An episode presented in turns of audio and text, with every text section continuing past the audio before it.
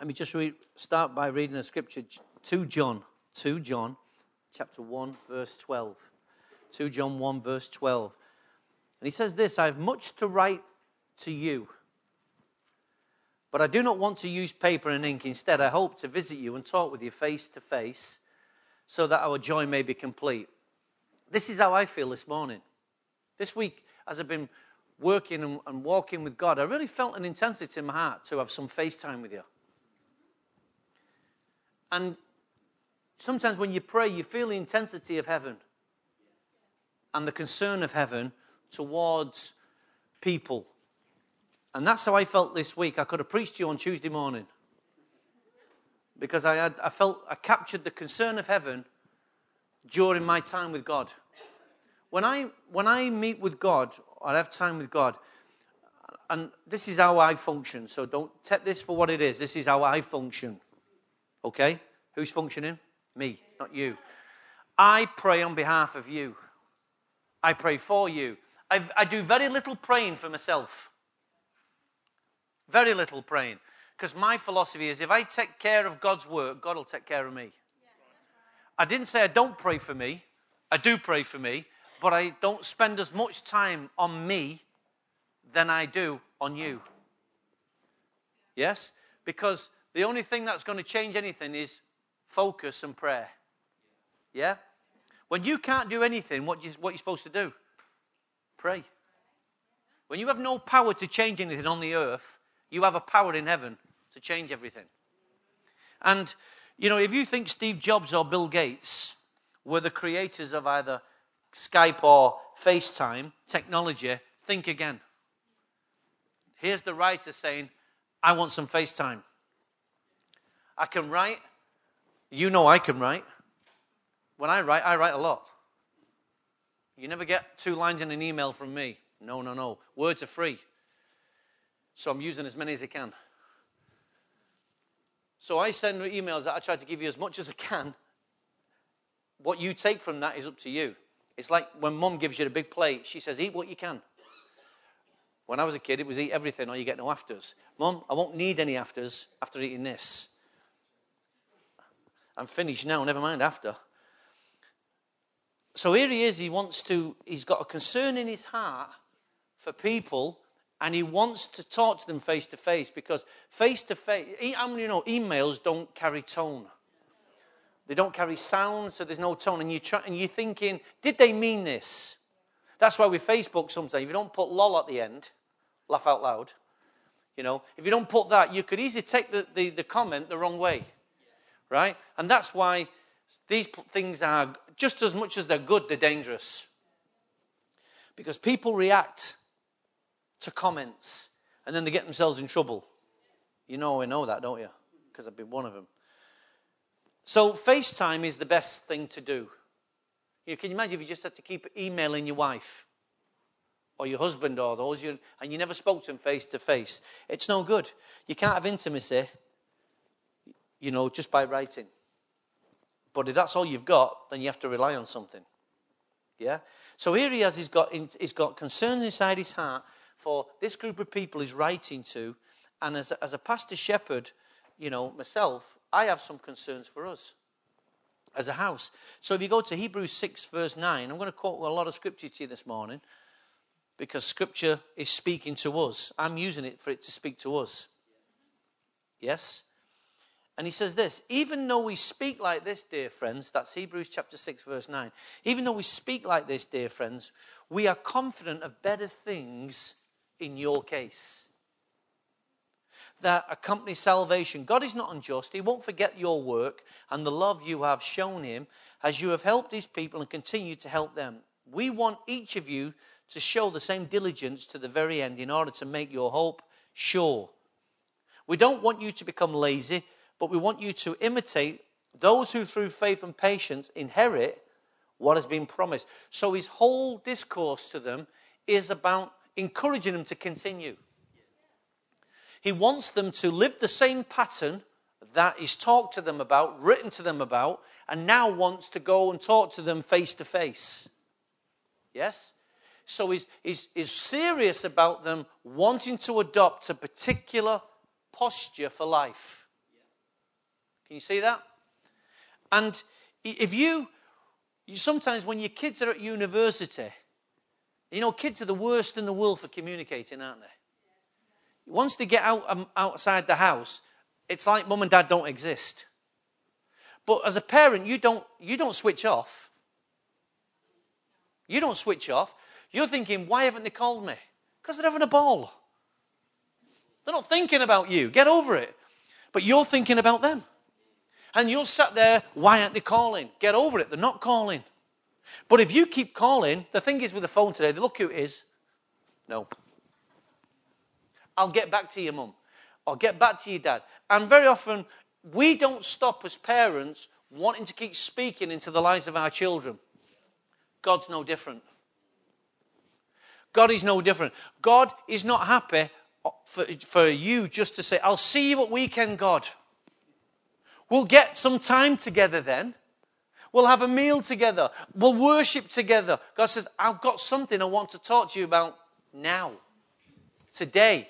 So I'm going to use shepherds to talk to you. And also, I want you to have a relationship with me so I can talk to you before he, he gets here. God's always speaking. The problem is we're not always listening. So he says, and I, you know, I don't want you to forget the work you've, been, you've shown him, and I want you to keep on keeping on.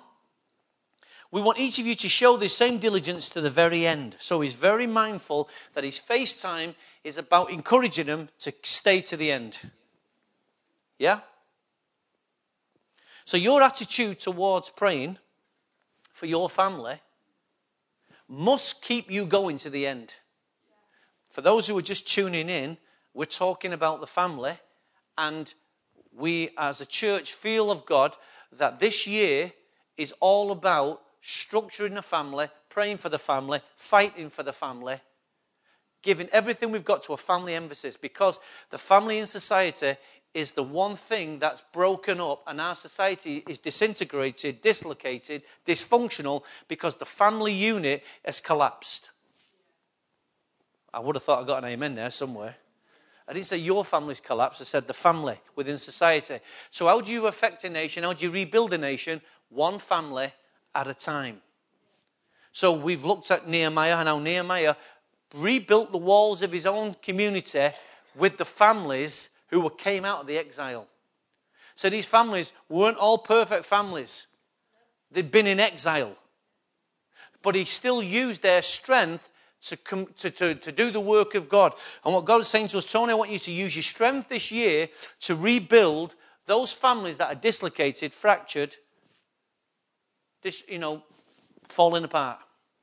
And there are strategies, and every week we've been giving us strategies and strategies, and we've been talking about it in the hope that from different angles that you will capture some element of this and then begin to stand for your family in prayer and on the ground, because there's physical things you need to do, as well as spiritual things, to see your family come to Christ, remain in Christ, and grow in Christ. Yeah? It's the only way. I cannot rely on the government to fix what's wrong. Yeah? Anyone who thinks this week that what's all's gone on in that crazy election, no man on the ground is America's hope. The God in heaven. And if those people don't lay hold of the God in heaven, no man on the ground is going to be good enough. Hello? We want good politicians, we want good leaders. However, people, man and God must connect. He says, pray for your leaders. So we pray for our leaders. But the leaders ain't our, our only answer. And then he says this so your attitude towards praying for your family, especially when we say family, we're praying for your physical bloodline family, but also we're talking about the family inside the church. Because the Bible tells us not to neglect the family inside the church, which is the household of God. So you can't be so individualistic that you just focus on your own family. As a church, we're coming together to keep the whole family together. And we talked about the power of one. E pluribus unum. On every American coin, there is a, there's an inscription that says E pluribus unum, which says, out of many, one. And in a church, we are many, but we should become one. So our motto is E pluribus unum. We must do, even though we're all individuals, we must build for the power of one. Amen? So Philippians, uh, sorry, Philippians chapter 1, verse 5. Just before we go there. So we're praying for your natural family, your spiritual family. But you must become diligent in pursuing, overtaking, and recovering. Let me say that again. You must become diligent. You. Every person in this room must become diligent in pursuing, overtaking, and recovering all that is lost or all that has been stolen from your life. You know, people have had a lot of tragedy in life. They've lost loved ones.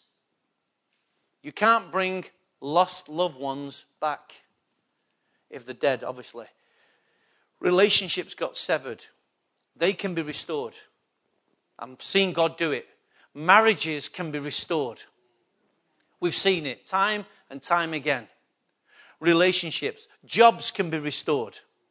Positions in companies can be restored. Why? Because we've seen God do it.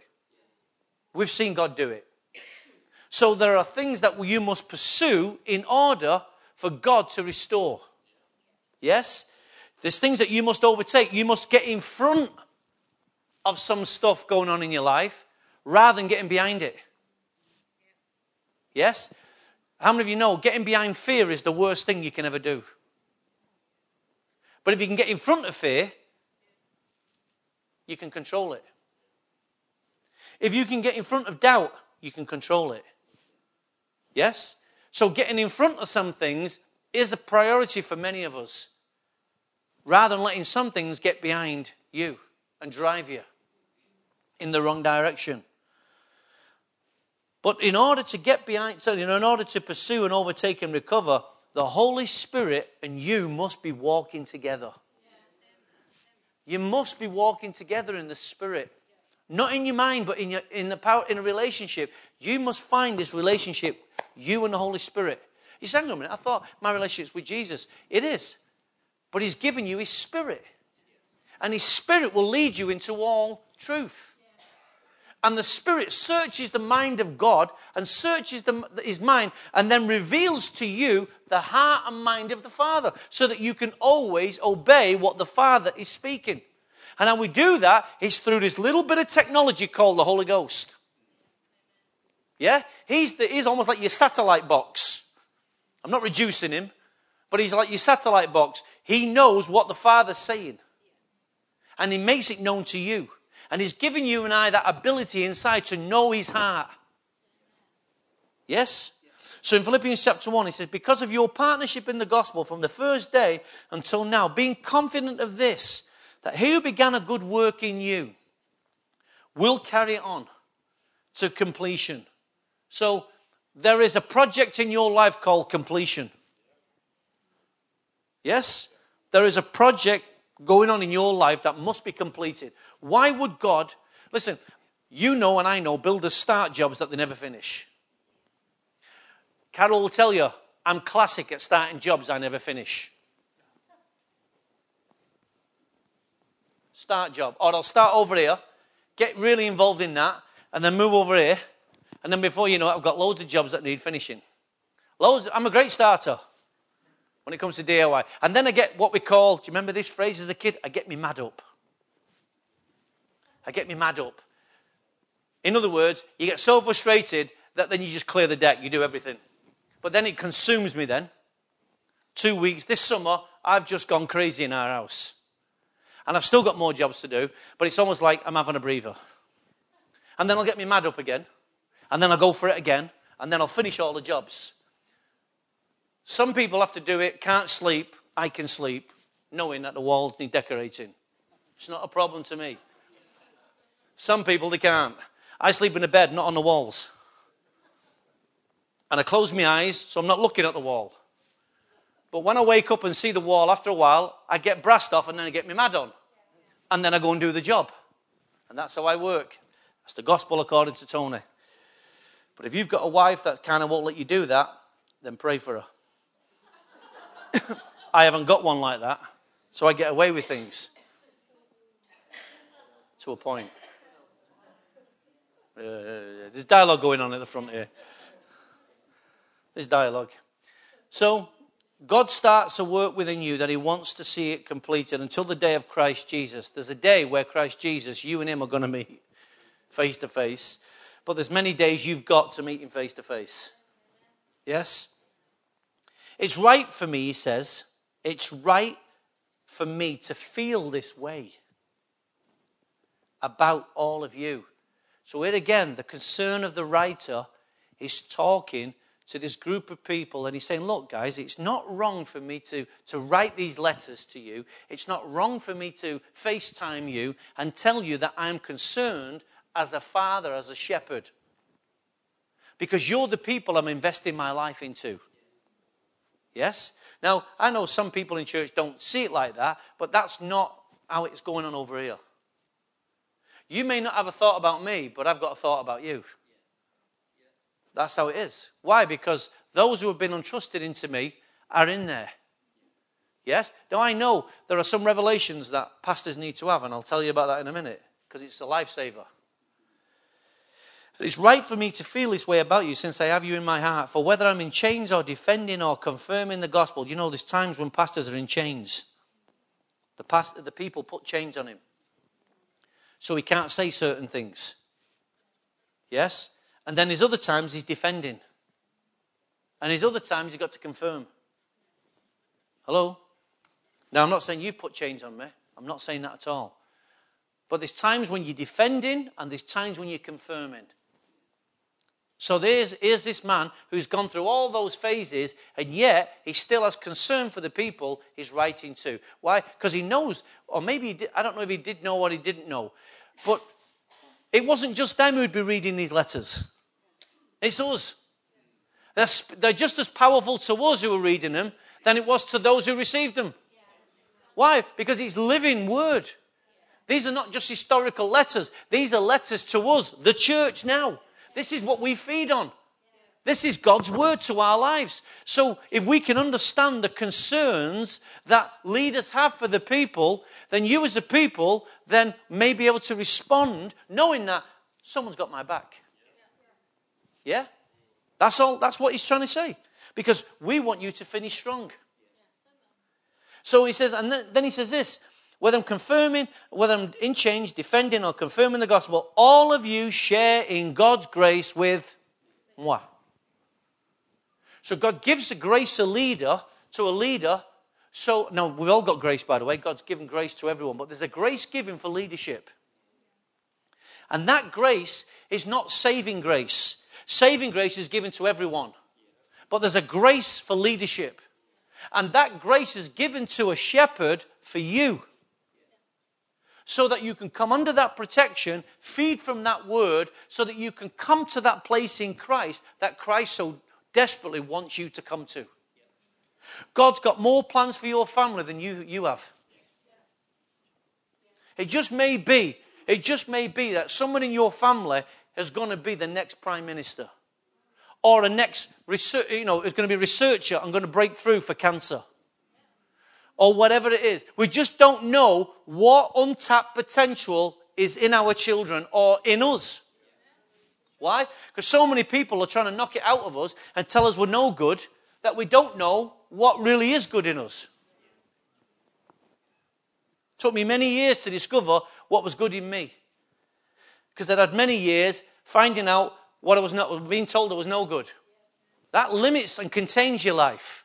That really does put you back. But God, who started this work in me, God, who started this great work in me, is bringing it through to the day of completion. God says, Tony, I can see where you are, but I also see a day where you're not going to be there. I'm going to reach out my hands to you. I'm going to pull you out of that, and I'm going to put so much self esteem in you, so much affirmation in you, that you're going to turn around and help others in the same area. But you don't see that in that place, do you, in the darkness? Why? Because the God who started a good work in me is still working in me, and He's still working in you. So when God gives me a word to speak, it's so that He can keep on keeping on with that work. Amen? Now, you think that, and I think that sometimes that there's only you who can do that work, just you and God, but you're wrong. Your parents start that work. Your parents were the first ones to start the work. They're the ones who teach you, install the software for conscience, good behavior, morals, values. They're the ones, God gave you parents to start the work. Yes? And then your teachers in school. And then your bosses in work or whoever trains you. And then your pastor. There's many people who God's using in this work. It's not just you and God. It's God using his people to do his work. Yes? So it's right for the shepherd to feel this way about the people he leads. But the more I pray for individuals in the church, the more concerned I become. I do. I don't say that to frighten you, because I observe. I may never have a conversation with you, but it doesn't say I don't observe. I observe. Well, how can silence speak? You know, silence can speak an awful lot. Just the way you hold yourself, body posture. And God shows me certain things. I'm not trying to give you this picture that I've got, I've got everyone's email in this church and I know exactly where you are. I'm not. You're not that important for me to carry all that information. But what I do is when I'm praying, God shows me things. And when you pray, God shows you things. So it's not like one person's only got the, the uh, information here. But the more I pray, the more I do become concerned. But this is what I've learned. This is what I've learned as a pastor that there are two revelations every pastor must need. You know what it is? First uh, revelation is that despite the pastor's ability, his influence, his charisma, his personality, whatever he's got going for him, he can't change you. It took me many years to understand that. You know, my pastors would preach and preach and preach and preach and preach, and I'd be sat there like that thinking, get out of it. You're crazy. You're nutter. And slowly but surely, the more he kept speaking, the more his words or their words would have influence on my life. So they never spoke to me directly, but they spoke to me indirectly. God knows how to speak to you. Some conversations we'll never have. But as we're speaking, God's speaking to you. And He's taking your bricks out your wall. Why? Because in order to build a wall, you've got to destruct one first. Deconstruct, sorry. Deconstruct a wall. This wall here on the outside is about to be taken down and rebuilt. Why? So that everything's strong. So, what you see on the outside is called makeup, cosmetics. That's how many of our lives are. We go to church with the, the cosmetics on. We're good. It's called special effects. Yeah? We've got the special effects on. But in the background of our lives, our walls need rebuilding. Yes, it's true. And God knows that. So God doesn't just come down with a bulldozer and smack the seven sorts out of your wall. God takes it out brick by brick because why? Every brick represents something. And every brick by every brick being taken out of your wall in your life, God teaches you something. Amen? Yeah. And the Holy Spirit is the mortar, holding it together. Yes, all things are held together by Him, the Bible says. The whole world is held together by Him, by His Word. That's the mortar, holding all things. So he, he learns that irrespective of his power, his charisma, his ability, his preaching, he cannot change anyone. Now, if most pastors would just learn that early on in their Christianity, in their ministry, they would not get as stressed as they have done and do. Yeah? That took me a long time before to realize I can't change you. But you know what? You can change me. Your can change me, can affect me. It can put me in chains. Or any leader. Yes? Now, I'm not saying you'll sit there going, because that's just as much of a lie as. I like, I can, at least I, can, I know where you are with that. It's true. You know where people are. The issue is, is if I can't change you, then that's a good lesson for me. That's a good lesson for me because it asks me then the question well, how do they change? How can we change them? The second revelation is this is every pastor must uh, knowing that he can't change people, he needs a unique grace and he needs a unique word that's going to cut through the thinking patterns and the behavioral lifestyles of people. Because not just any word cuts through that. He needs a grace to speak a, a certain type of um, word that can help people and cut through and take those walls down. You know, when they take the mortar out of this wall, they're going to have to scrape it out, drill it out, whatever they're going to do to get rid of that mortar to pull that brick. There's, how many of you know when you're pulling bricks out, there's some struggle? So, scraping the mortar out of your life takes time. And it takes a certain kind of word to dislodge that. Amen?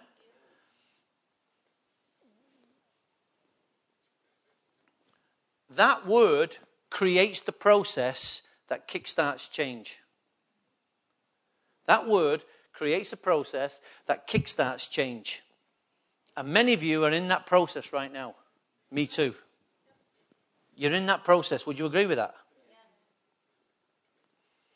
This is why the shepherd must have a source and supply in his life. He must have the word to keep on speaking so that word can keep on doing its work in people's lives. Amen? So he needs that revelation. The first revelation he needs is that he can't change everyone. The second revelation is he needs a word material to change people. Because words are seeds. When you plant seeds into people's life, slowly but surely, and you keep watering that same seed, slowly but surely, God begins to start working with what's been planted, and slowly but surely, the wall comes down, hearts become open, minds begin to change, and when minds begin to change, behavior then follows. But none of us in here think that our behavior needs to change. None of us in here think ah, we need to change our thinking. That's the first work that needs to take place right there. Because that's, that's an obstacle right there. That thinking alone is not right. It's not right. But we all think it from time to time. I don't know if you know, but people resist change. Yeah? People, it's one of the hardest things for any man and woman to do is change. Yeah? But here's the thing what happens when the same pastor keeps speaking to the same people every week? People's ears get dull, and familiarity takes over, and it's so hard to minister and sow seeds, keep on sowing seeds into the same people week in and week in out, and keeping them at a good level. That's why it needs grace. So the issue is, is what is a pastor meant to do when he sees hard hearts, stone, stone faces, charisma like the sucking lemons? What is he supposed to do when he sees that in front of him. Does he bang his fist on the pulpit? Some do. Does he then manipulate people? Some have. Does he then point a finger and blame some people? Some do. Or does he then paint this picture of himself of this omnipotence that the reason why they're not like that because they're not like him? Many do. Or, let me suggest a sixth, a fifth option. Or does he get on his knees and begin to pray that God begins to change the hearts of his people? Because if he can't change you by what he's saying, that's a good place for God saying, Well, get out the way then. Let me change them you pray for them, and in your praying, I'll do something. And that was my revelation a long time ago. That I can't change you, but you can change me. So if I'm going to be a change, change agent, I need to do it through prayer. So I try to spend more time thinking about you than I do thinking about me. Because there's no, there's no point in thinking about me. Because I need to think about you so that God can, I can see God do a great thing. Now, God needs, let me rephrase that. God's chosen to use me in that process. Doesn't need me, He wants me. Because if I wouldn't have, if I wouldn't have said yes, He'd have got someone else.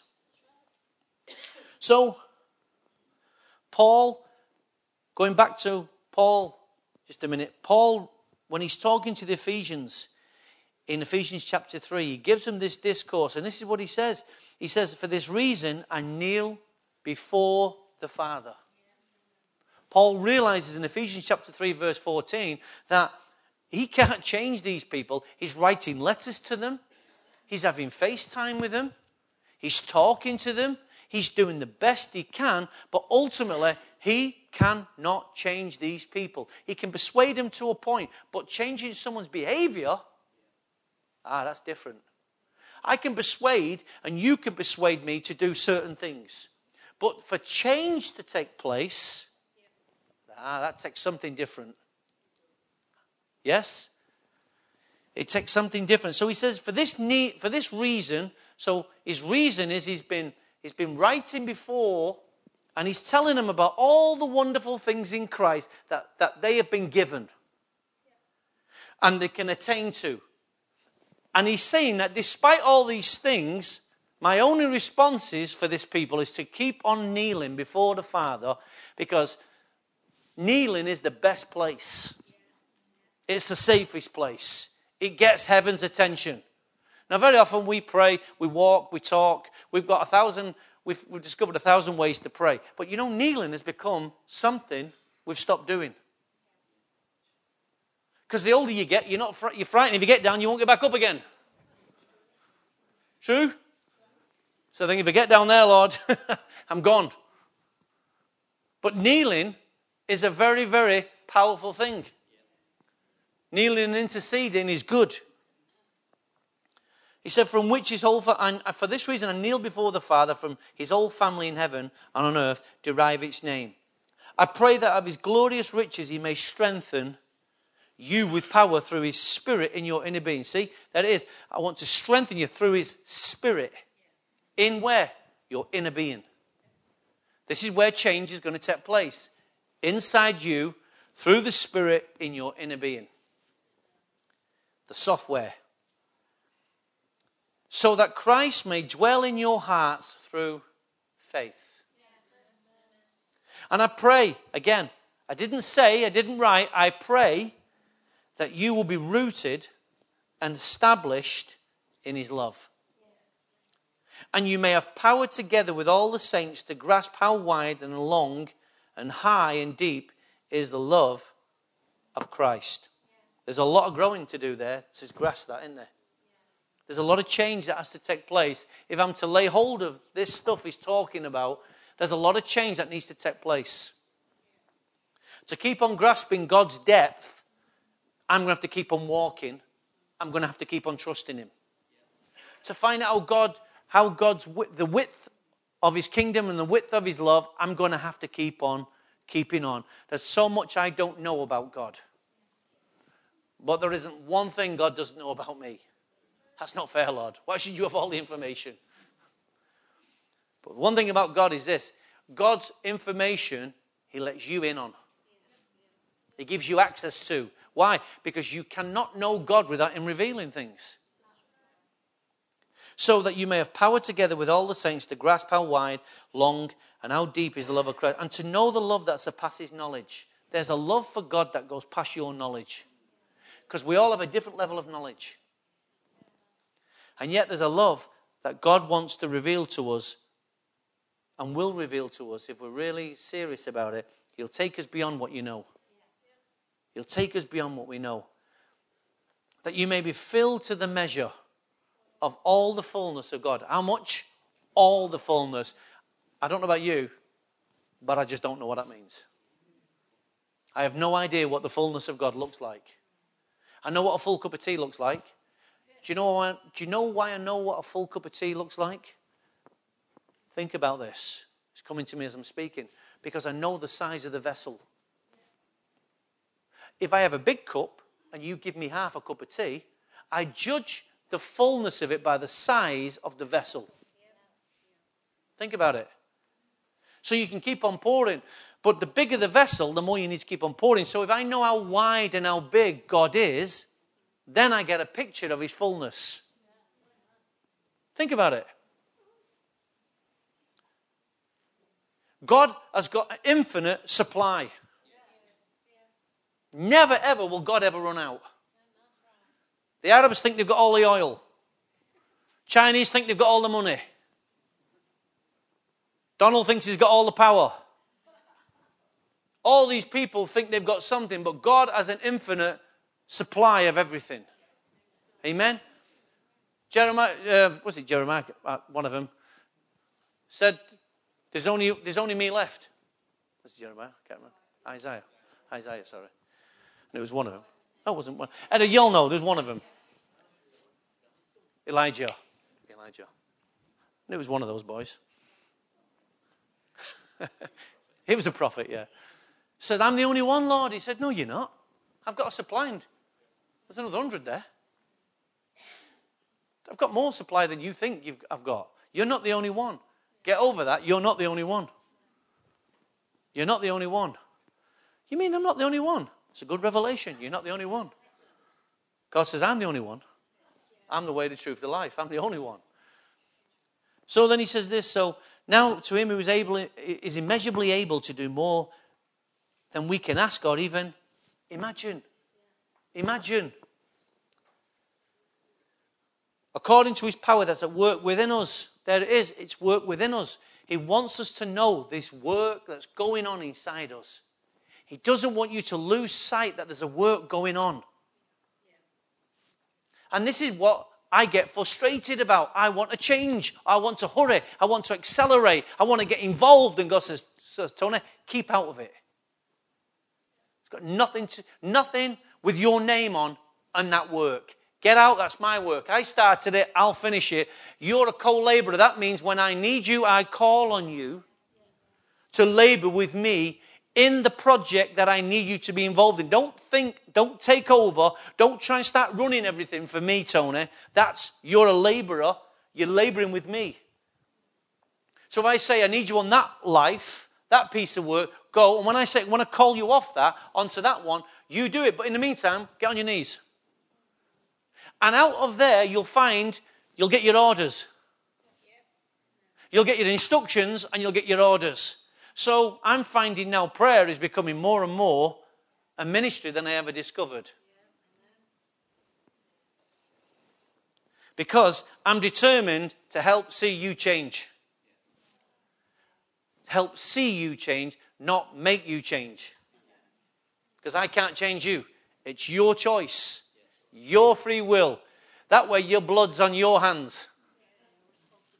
Yeah, your responsibility. But I am going to do everything in my power to help, encourage, stir, motivate, challenge, even rebuke at times. Some behaviors. Why? Because not every, though everything's permissible, not everything is beneficial, acceptable. Same thing. So, are you ready to pray a bit more?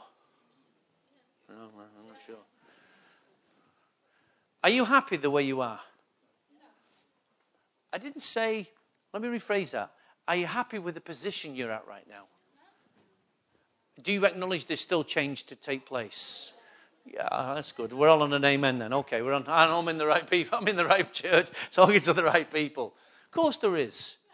So then, would you acknowledge that from time to time, someone's going to have to draw alongside you to help you? Not so many yeses now, Phil. Not so many yeses. That's okay. All you need to know is someone's praying. You did. yeah, I did. so, I'm, one of the things I'm really convinced that God wants us to see in this family, praying for the family and fighting for the family, not fighting the family, fighting for the family. We've been enough fighting in the family. We need to fight for the family in the spirit.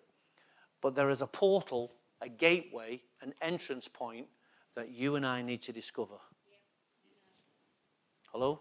There's a portal, entrance, or gateway that you and I need to discover in God that will take you from the ordinary place to the awesome place. Now, if we're honest with ourselves, many of us, we start and we live in what I would call the ordinary place. My house is ordinary. Right now, we're going through hallway and stairways, the decorating, living room's been done, all downstairs been done, the garden was done, the backyard was done, windows were put in. A lot of things were done this summer, but it's still incomplete. So we're waiting for our labourer called Scott to finish stripping the walls. That was his task. It would be wrong for me to get involved. It'd be wrong for me to go inside and labour with him and say, son, that was a task I gave you, so you need to do it. You live here for virtually for free anyway. I'm joking. I hate stripping walls. I do. I hate it with a passion. We love it. They love it. Great. We'll get on with it then. Get it done. So the point is, the project's unfinished, but it needs finishing, and it will be done before Christmas.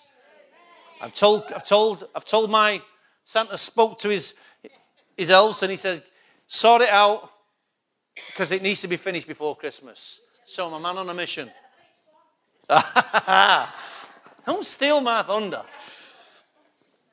But we all start from the ordinary place. My house, my life is an ordinary life. It's not special. It's not, woo. You know, I don't, when I walk down the street, God doesn't appear. Albeit he does follow me to Asda from time to time. The point is, we all, eh? He's already there, yeah. It's an ordinary life, and many of us start, must start, we live in the ordinary place. It's okay. Acknowledge that you live in an ordinary place. From the ordinary place, that's where we need to make the journey because God doesn't want you to remain in the ordinary place forever and ever. Amen. There's a lot about my life that's ordinary and your life, which is ordinary. But God, from time to time, says, Tony, I want to give you tastes and glimpses and encounters from the ordinary place to the awesome place. Yes? If you can discover that in your personal life that God doesn't dwell in the ordinary. Because God's not an ordinary God. But you are an ordinary, regular guy or girl. So God knows you live in an ordinary world, but He wants your world to become extraordinary. God didn't die to save you so you could live ordinary. But there is a lot of mundane things in your life that are not going to change because that's just the way life is you get up, and there's going to be a certain amount of predictability about your life. That's okay, that's factored in. But God doesn't want you to settle for everything in your life. God wants you to know Him in a deeper way. And to do that, you've got to move from ordinary to extraordinary. And, and that place is called the awesome place. But from ordinary, there's another place you need to find and it's called the certain place. The certain place. So if you're in an ordinary place, ordinary is not going to change unless you find a certain place. A place where you consciously walk with God. And God walks with you. And if you don't know what that means, let me show you. Genesis 28, verse 11. When he reached a certain place, he stopped for the night because the sun had set there. Taking one of the stones there, he put it under his head and he lay down to sleep. Now, look what happened in the certain place. He had a dream in which he saw the stairway resting on the earth with its top reaching to heaven. So now heaven's involved in the certain place and the angels of God were ascending and descending. So he's having a technicolor dream. He's having a Spielberg moment. Yeah? And angels were ascending and descending, and there stood the Lord. Wow. Now he's having an encounter. And he said, I am the Lord, the God of your father Abraham and the God of Isaac, and I'm going to give to your No, who's he speaking to now? Your family. In the certain place, God speaks to you about your family. I'm going to give your descendants. So he didn't only speak to Jacob, he speaks to Jacob about what he's going to do through Jacob, about his family, and how God's got a plan for his family. But God needs to interact and transact with him first and connect with him first so that his family has got a connection. Hello? If God can't meet with you, why do you expect him to work with your family? Someone has to go and petition, and God has to have someone on the ground who we can connect with so he can move them through your family. Now, God's sovereign, God can move through your family anyway, but He's looking for you in the certain place. Because in the certain place, heaven opens. I've had this place many, many times. Some of you. Many of you have explained. What? This happens? Yes. Now, I haven't seen stairway. I haven't seen angels running up and down. Do you know why? Because angels don't need ladders. Just get practical for a minute. This was all for Jacob's benefit, not for the angels. Angels don't need ladders. Hello? They're not confined by the physical. Some have entertained angels unaware. So they can pass from dimension to dimension. They know the portal. They're familiar with the gateway. They know how to cross from one dimension to the other. It's possible. You don't have to go to a seance. You don't have to all hold hands with people you've never met before. We used to do that in church, didn't we? Just grab the person's hand. No, you weirdo. Why would I grab a guy's hand I've never seen before? Only in church we ask people to do weird things. Let's just hold hands. No. Stop it. So, in this place, he's connecting with him for his generation. And then he says this The land on which you're lying on, your descendants will be like the dust of the earth, and, and you will spread out to the west and to the east, to the north, to the south, to, and all peoples on the earth will be blessed through you and your offspring. I am with you and will watch over you wherever you go. Who wants that? And I'll bring you back to this land. I will not leave you until I have done what I have promised you. When Jacob awoke from his sleep, he thought, Surely the Lord is in this place. What kind of place? Question. I was not aware of it. He was afraid and said, How awesome is this place? So he's gone from the ordinary place to the certain place and now discovered the awesome place. The ordinary place was when he was at home with his father. And when he cheated his father uh, and his brother, he then runs and he's so tired, he finds the certain place. And in the certain place, he has an encounter with God that brings him to the awesome place. Three distinct places that you and I need in our life. Now, until you get tired enough of resisting God doing your own thing, fighting against the better judgment of God, you, there will be no certain place that you'll remain in the ordinary. Because many of us are running from God in different areas. Oh, we're in church, but we're still running. But it's not until we get tired we've come to a certain place. The times when I've surrendered in God is because I've stopped running, I got tired, I got brassed off for getting nowhere, so I surrendered. That's called a certain place. And when God transacted with me in the, tra- in, in, in the certain place, when I awoke, I realized it was an awesome place. That's what every one of us need. My role and Phil's role and Paul's uh, role as an elder in this house is to, is to stim, and not stimulate, is to encourage, stir, and lead you out of the ordinary place to the certain place. Because we can't change you. Oh, God knows we want to. If you could hear some of my prayers for you, and if I could hear some of your prayers for me, how joyful we would feel to know that someone's got our back. Yes? To know that this leader of yours does not want to put you in chains.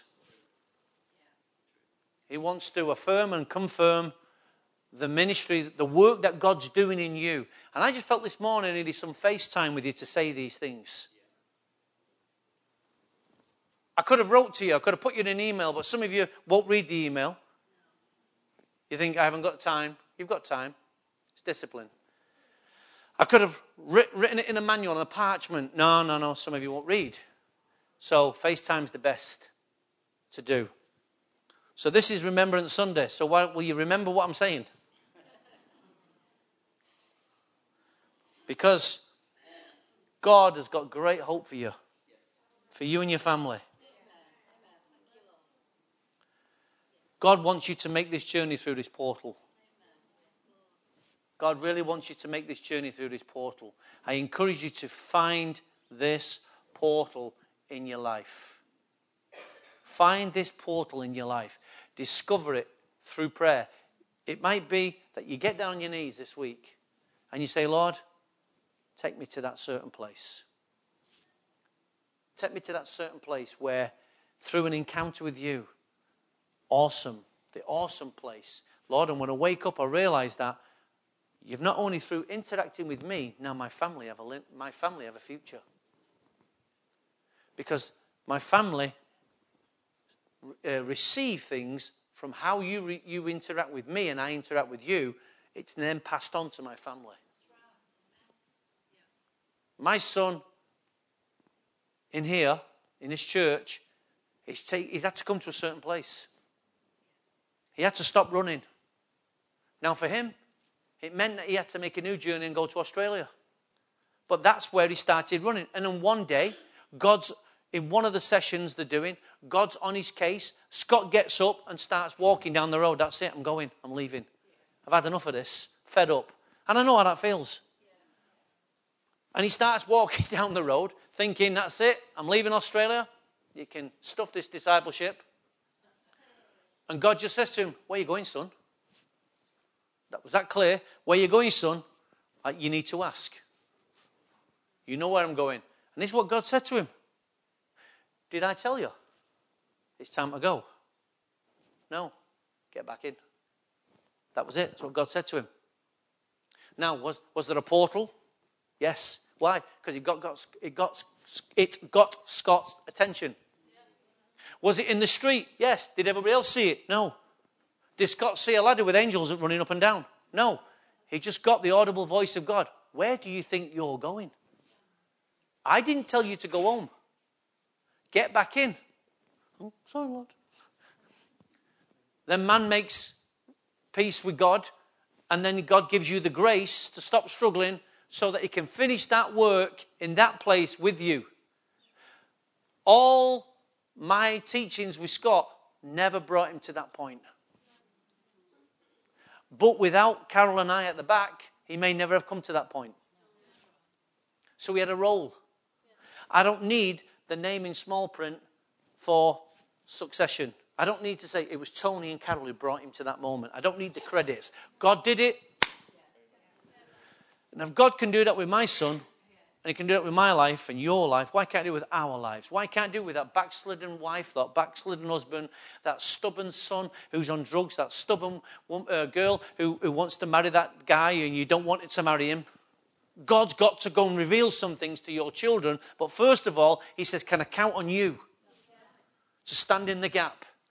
Because there's some horrendous things going on in, the families in this, in this church. And God has got to, God's got to move, but we've got to find a portal. That's my only hope. And my only message for you this morning is find the portal because God is about to do some amazing things in your life if He can count on you being there. Amen? It's not you saying, well, God, I just trust you, you'll do it. No, God says, talk to me about it. Talk to me about it. Find time. Move from the ordinary place. Find the certain place. Sometimes you've got to be brassed off with something enough to find that certain place. Let's stand to our feet, please. FaceTime over.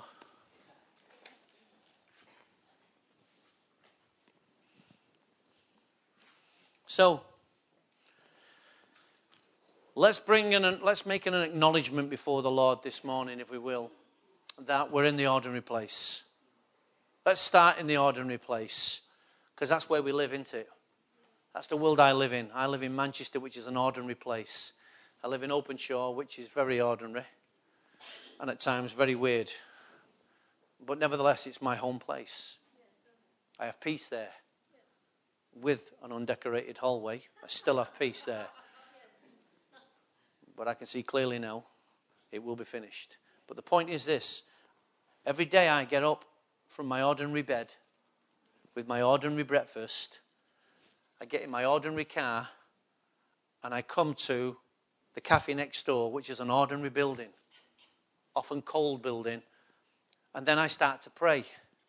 I started in the ordinary, and then it becomes a certain place. Not every day, not every day. Some days it remains ordinary. Okay, I'm not giving you this picture that it, it glows. Every time I walk in there, it doesn't. Some days it remains very ordinary. Some weeks it remains ordinary for, for a whole week.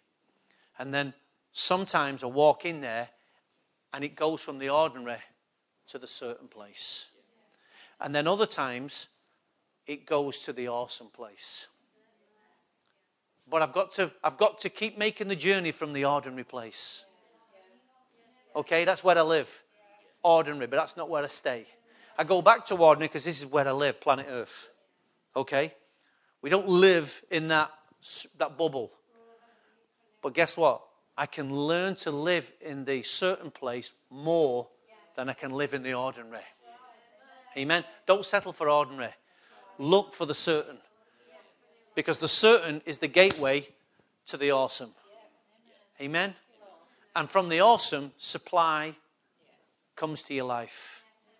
Amen. So let's let's let's be honest with ourselves. I'm an I'm a, I I'm an ordinary guy, but oh God, I want to. I've lived in the ordinary too long. Come on, just be honest with yourself, Lord. I've lived in the ordinary too long. Give me the grace, the desire to move from the ordinary into the certain place. I need to find it for my life. I need to find it for my marriage. I need to find it in my workplace. Lord, I need to operate from the certain place far more from the ordinary because I don't want to be an ordinary Christian. I don't want to be an ordinary believer. I want to be a certain, distinct type of person on planet Earth. I don't want to be beige anymore. Beige is an awful colour. It's not a colour of the rainbow. So, Father, I confess this morning, oh God, take me from ordinary. Take my wife, take my husband, take my children from the ordinary place. And take us to a new place, oh God, Call a certain place. I decree it over every family that this year you're going to find the certain place. Before this end, this year is finished, you're going to find the certain place. There's going to be a supernatural transaction taking place between you and God. God's going to come in a whole new level to your life.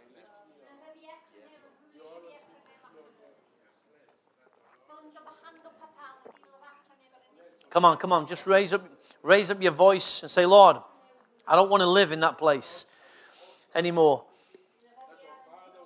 Have some FaceTime with God this week. Have some FaceTime.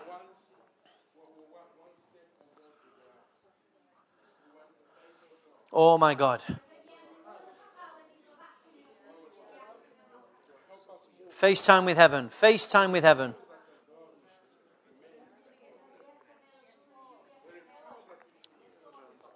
Oh, Lord Jesus. Lord Jesus. Father, thank you for showing me these things this week, speaking to my heart about your people, oh God. Lord, I appeal on behalf of your body, oh God. Father, to continue the great work that you've started in these people, oh God. Father, continue to, to can accelerate that work, oh God. That hidden, unseen work, oh God. Father, I pray, oh God, this week, Lord, that there will be divine manifestations of your presence into people's lives, oh God. Invade them, oh God, in certain ways, Lord. Let them see, oh God, that you are, you are committed to them, oh God, that you love them, oh God. I pray, Father, Lord, for the, those who are struggling, oh God, that, Lord, you'll bring them to the certain place. Take them out the ordinary place, oh God. Establish your presence in their life, oh God. Oh, mighty God. Mighty God, mighty God. Sira mama mariandara bobo korianda. Yera baba bakariandara basiriende. Shuria dara baba kariandara Maria dara baba bakoriandolo moshiri andara basariende. Oh, mighty God. Kiria mama sarianda.